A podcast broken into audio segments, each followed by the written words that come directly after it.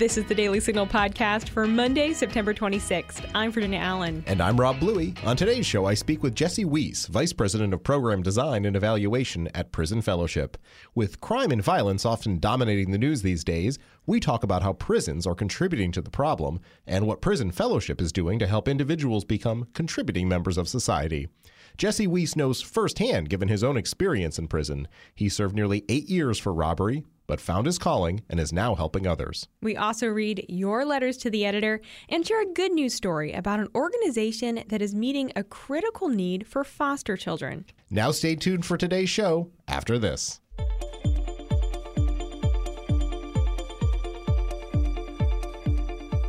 This is Mike Howell at the Heritage Foundation. I know how the left and the deep state operate because I've seen it from the inside. When I was working for the Trump administration, I learned how the left made our lives miserable and how they continued to think they could play by their own rules. Well, now we're taking all of these tricks and tactics that were deployed against the Trump administration and turning them against the Biden regime. Through the work of the Oversight Project, we're exposing the left for what they are and embarrassing some actors responsible. We're using strategic FOIAs and fearless litigation to force these bureaucrats to deliver documents they'd prefer to never see the light of day. But for our work to be successful, we need patriots like you to stand with us. You can take action now. Visit heritage.org/oversight to learn more. There's no time to waste.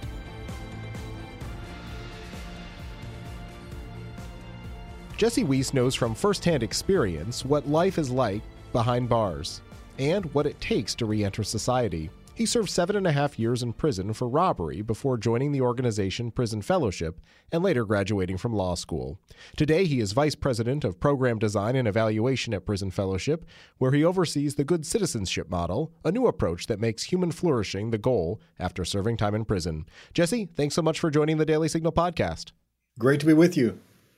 Jesse, with crime and violence dominating the headlines and impacting several political campaigns, are we paying enough attention to the role of repeat offenders and the failures of prisons? You know, I, I think that there are, you know, you're right. I mean, there's a lot of conversation going on in this country um, around violent crime, who we send to prison, how long we send them to prison, uh, and and what happens to them in prison is probably one of the the it, it, what happens to people once we send them to prison is one of the conversations that I really like to talk about the most because it's one of the conversations that isn't discussed the most. I think in this country we have a, an assumption that once a person goes to prison, they're going to come back out as a better person, or we just have a tendency of kind of out of sight, out of mind approach, and, and that and that and that's not how reality works. Um, you know, I spent about eight years incarcerated myself, and when I was when I was in the prison system, you know, there are very few hands reaching up to help you when you're in the prison system, and I was fortunate enough to find them. But as we see this, you know, um, the conversations around this political campaigns, a, a kind of a, um, a regression in, in my mind as we kind of go back to the '90s tough on crime era. I think the conversation needs to really be uh, shifting towards what happens in our prisons and how can we leverage and change or, or, leverage our prison systems to increase public safety.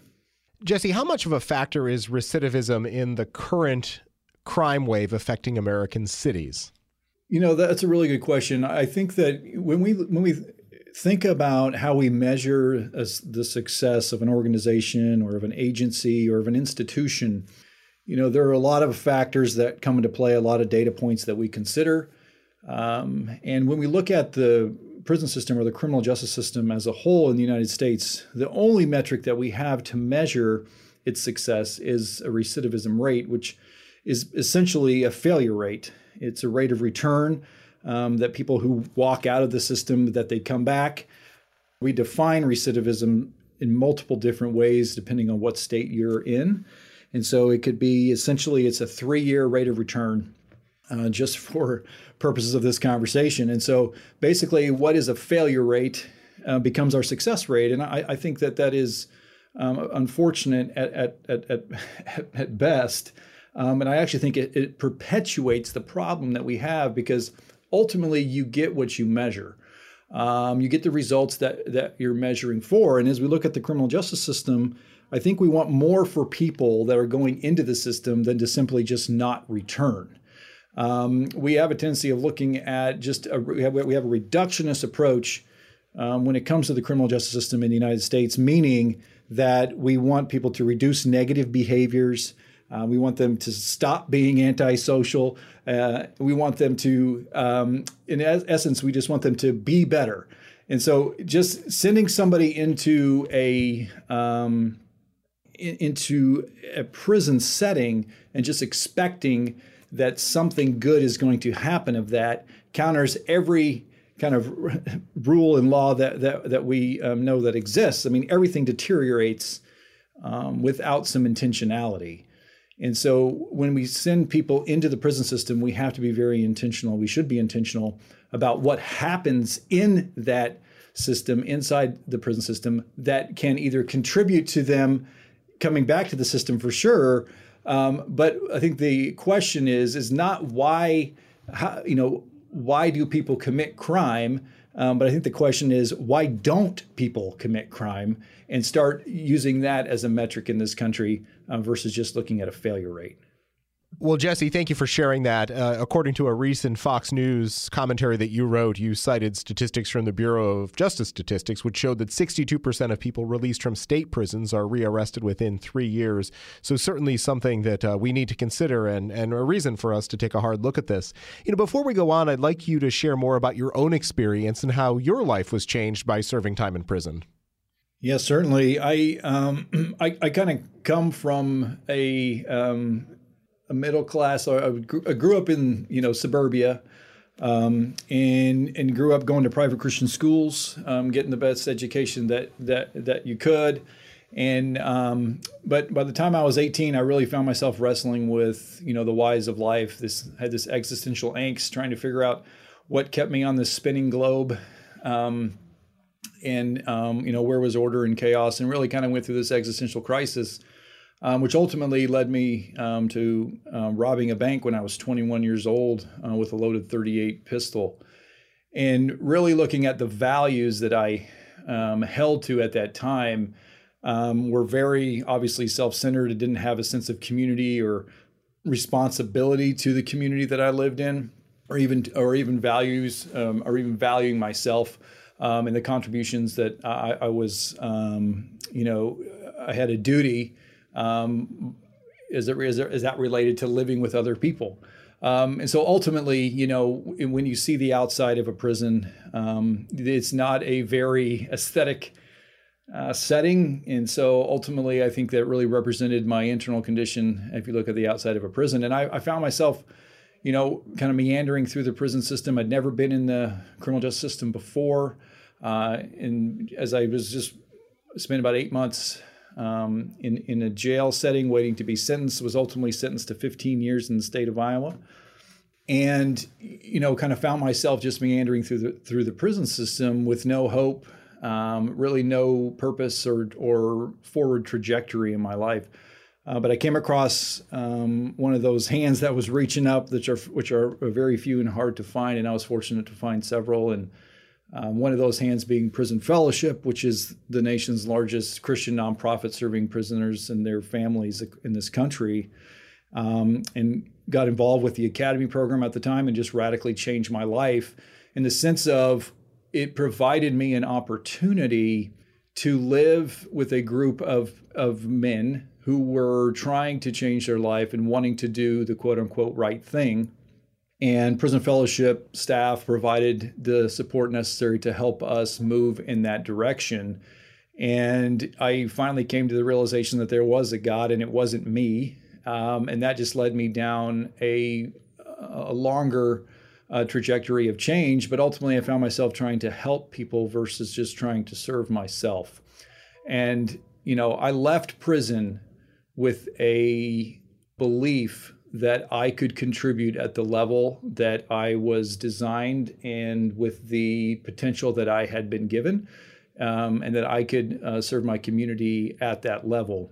And so I refused to be relegated to the margins um, with a felony record. And obviously, Um, you know, the act that I had committed was a serious one, and des- I deserved, um, you know, to be punished for that.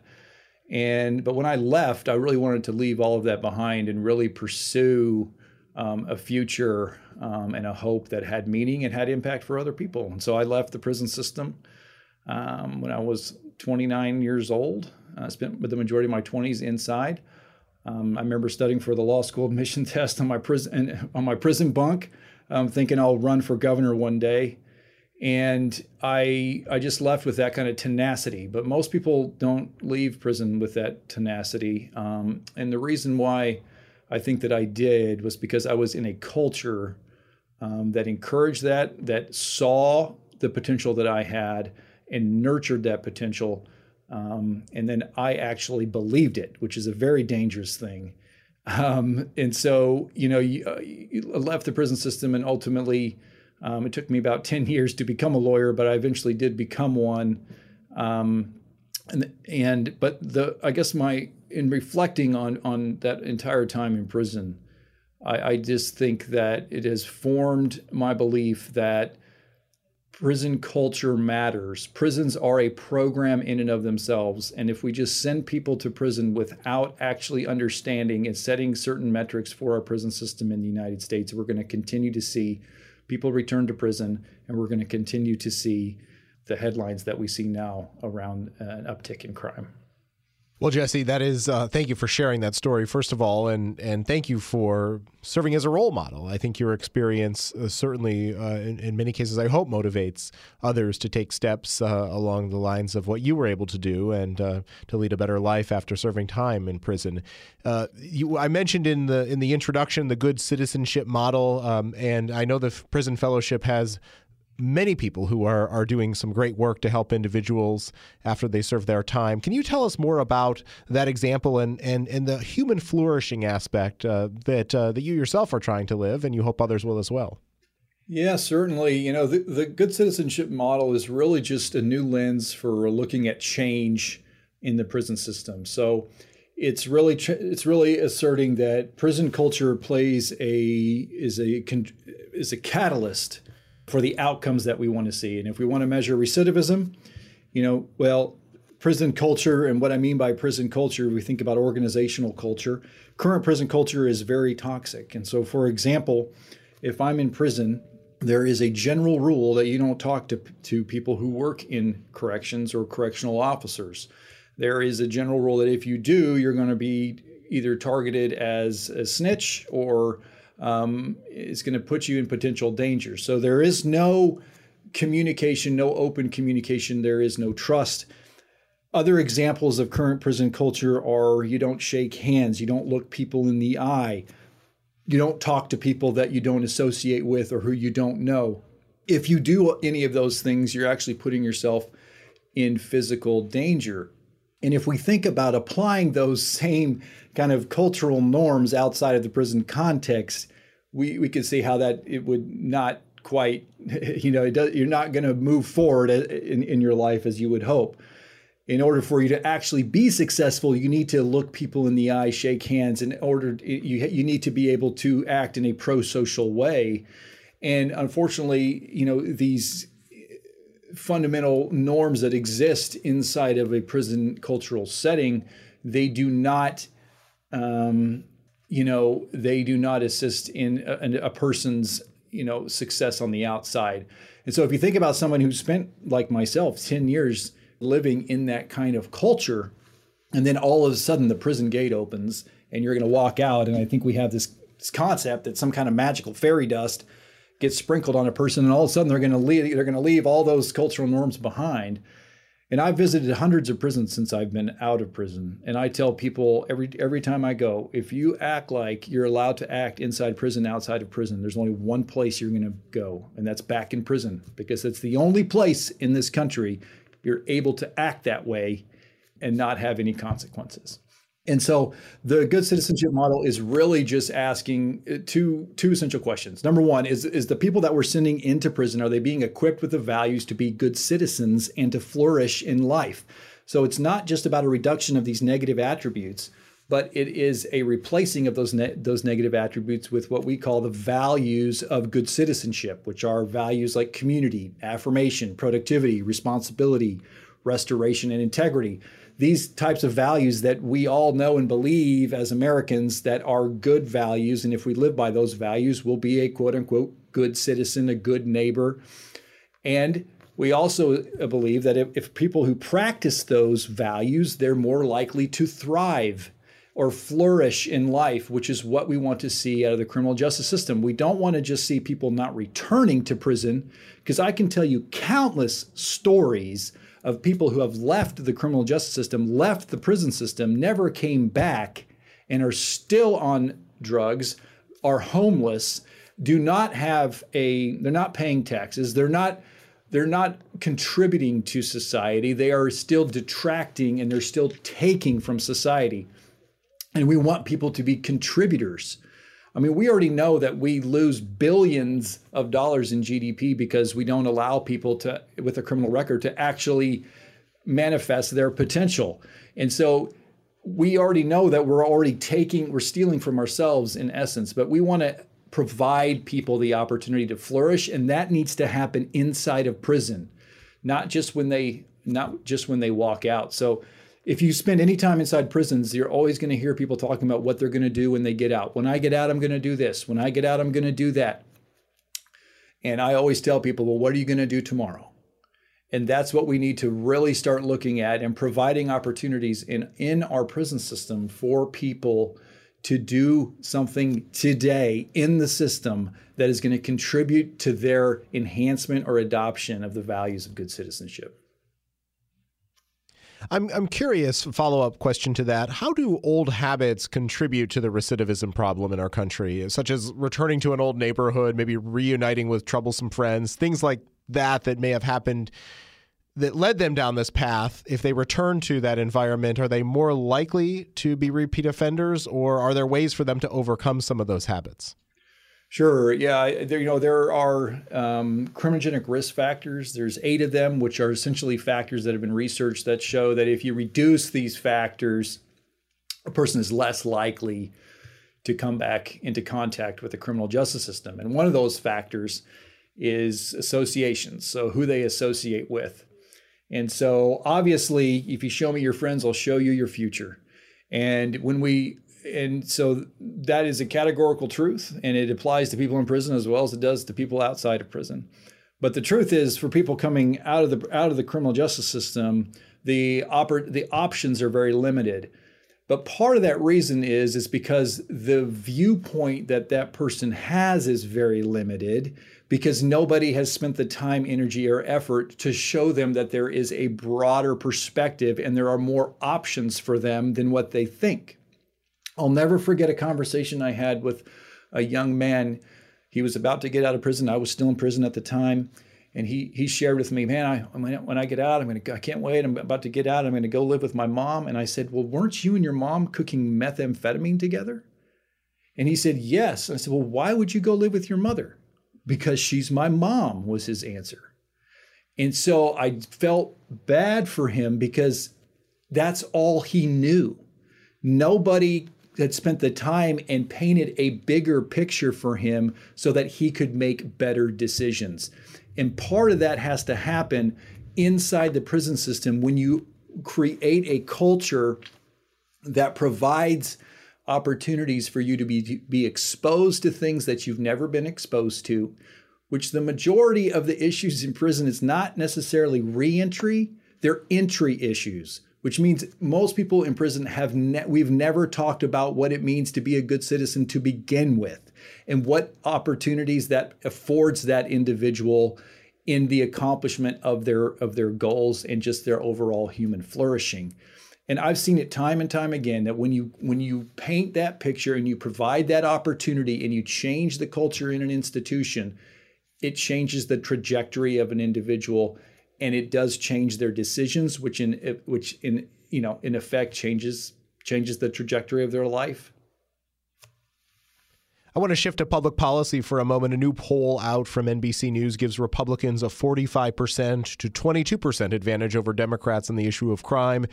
As you know, uh, there are there is a lot of chatter on the campaign trail about this issue. So, what advice do you have for policymakers as they perhaps look for solutions either in Washington D.C. or their state capitals?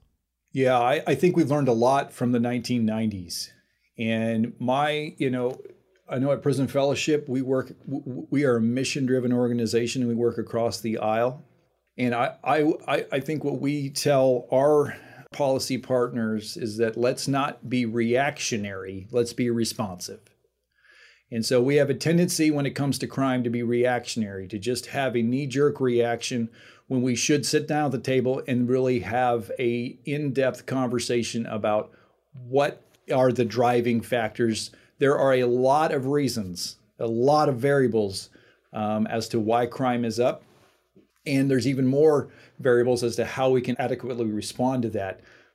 But one of the things that I will say is a constant in this conversation is something that we have not yet looked at is what is the culture of our prisons in the United States? How do we assess that culture? How do we rate that culture so that we know that when we send people, in essence, through the prison program, that that program is going to get good results. And so that is something that we can certainly start to do at the public policy level. It's something that we here at Prison Fellowship are designing a new prison culture assessment to assess the culture of our prisons so that we can then begin to shift and move prisons towards a conduit that we know once people kind of go through the front door, the um, and they go through the back door, the likelihood of them coming back in the front door is reduced. And finally, Jesse, how can people get involved with Prison Fellowship either as a volunteer or to support your work? Yes, please visit us at prisonfellowship.org.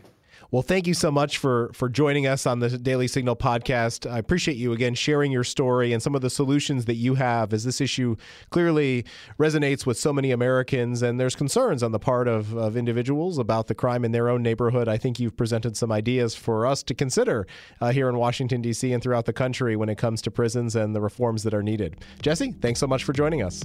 Thank you.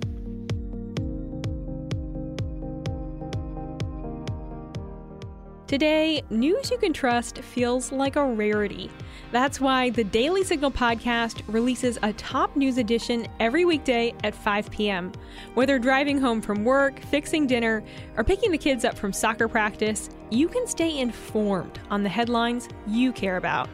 Every show is quick and succinct, designed to keep you up to speed on the issues that actually matter. Catch our top news edition right here in your Daily Signal podcast feed every evening, or listen first thing in the morning before catching the day's interview. And be sure to subscribe on the Daily Signal podcast so you never miss an episode. Thanks for sending us your letters to the editor. Each Monday, we feature our favorites on this show. Virginia, who's up first? In response to my recent piece, in at least six states in America, endangered animals enjoy more protections than unborn babies. Justin Maxim of Australia writes I want to thank you personally, from my heart, for writing such an important educational article to help raise awareness and to expose the pure evils of the abortion industry. As a Christian, I find it deeply disturbing and shocking how a self professed enlightened modern society can tolerate and allow this evil of abortion as normal. This article is one of the best I have read on the subject matter, and it puts into moral perspective how our society is more open and willing to express some semblance of respect and compassion to protect the life of animals, but they are not open or willing to express any compassion to protect our precious unborn human babies. Please keep up the great work you are doing. And in response to Amy Haywood's article, Does Your Kid's School Librarian Need Parental Supervision? Banned Books Week may tell you. Randy P. Bergeron of Davidson, Michigan had this to say The First Amendment is very near and dear to my heart and is part of the foundation that contributes to America's unique exceptionalism. Although I personally despise obscene content in print and on the internet, I am opposed to federally mandated book banning, but I do support local bans of select obscene materials established by means of the state or local democratic process, especially as it pertains to access by children. It should also be noted that restriction of materials by minors is not the same as a total ban of a book or other select materials. It is very deceptive of the left whenever they try to label child restrictions as book bans. Your letter could be featured on next week's show, so send us an email at letters at dailysignal.com. At the Heritage Foundation, we believe that every single policy issue discussed in D.C. tells a story. So we want to tell it well. On the Heritage Explains podcast, co hosts Tim Doescher and Michelle Cordero take one policy issue a week, mix in a creative blend of clips, narration, and hard hitting interviews to equip you on crucial issues in under 20 minutes. So get your story straight. Subscribe to Heritage Explains wherever you listen to podcasts. Virginia, you have a good news story to share with us today. Over to you. Thanks so much, Rob. Well, it was 2014, and Rhonda Paulson and her husband were embarking on a new adventure together. They were becoming foster parents. But Rhonda had no idea how her world was about to change. While she was sitting in a conference style room at the Washington County, Tennessee Department of Children's Services, receiving training on becoming a foster parent, Rhonda learned something she had never known. When children are removed from their homes, they are often brought to a Department of Children's Services office for several hours or even overnight while they await placement with a foster family. Rhonda could not believe what she was hearing from the Department of Children's Services employee. Were children really brought to a sterile looking conference room like the one she was sitting in and told to wait until they were taken into foster care? I raised my hand and I said, I'm sorry, sir, but when you mean a child comes here, what do you actually mean? And he said, A little girl slept in this room last night. And in that moment, God said, These are my children, Rhonda. What are you going to do? Rhonda knew she was called to do something to care for the children entering the foster care system. The seeds were planted for what would one day become Isaiah 117 House. Rhonda and her husband did become foster parents, but they knew God had called them to do something to help kids in the in between, children waiting for foster care placement. But they knew the project was bigger than just them, so they got their community involved.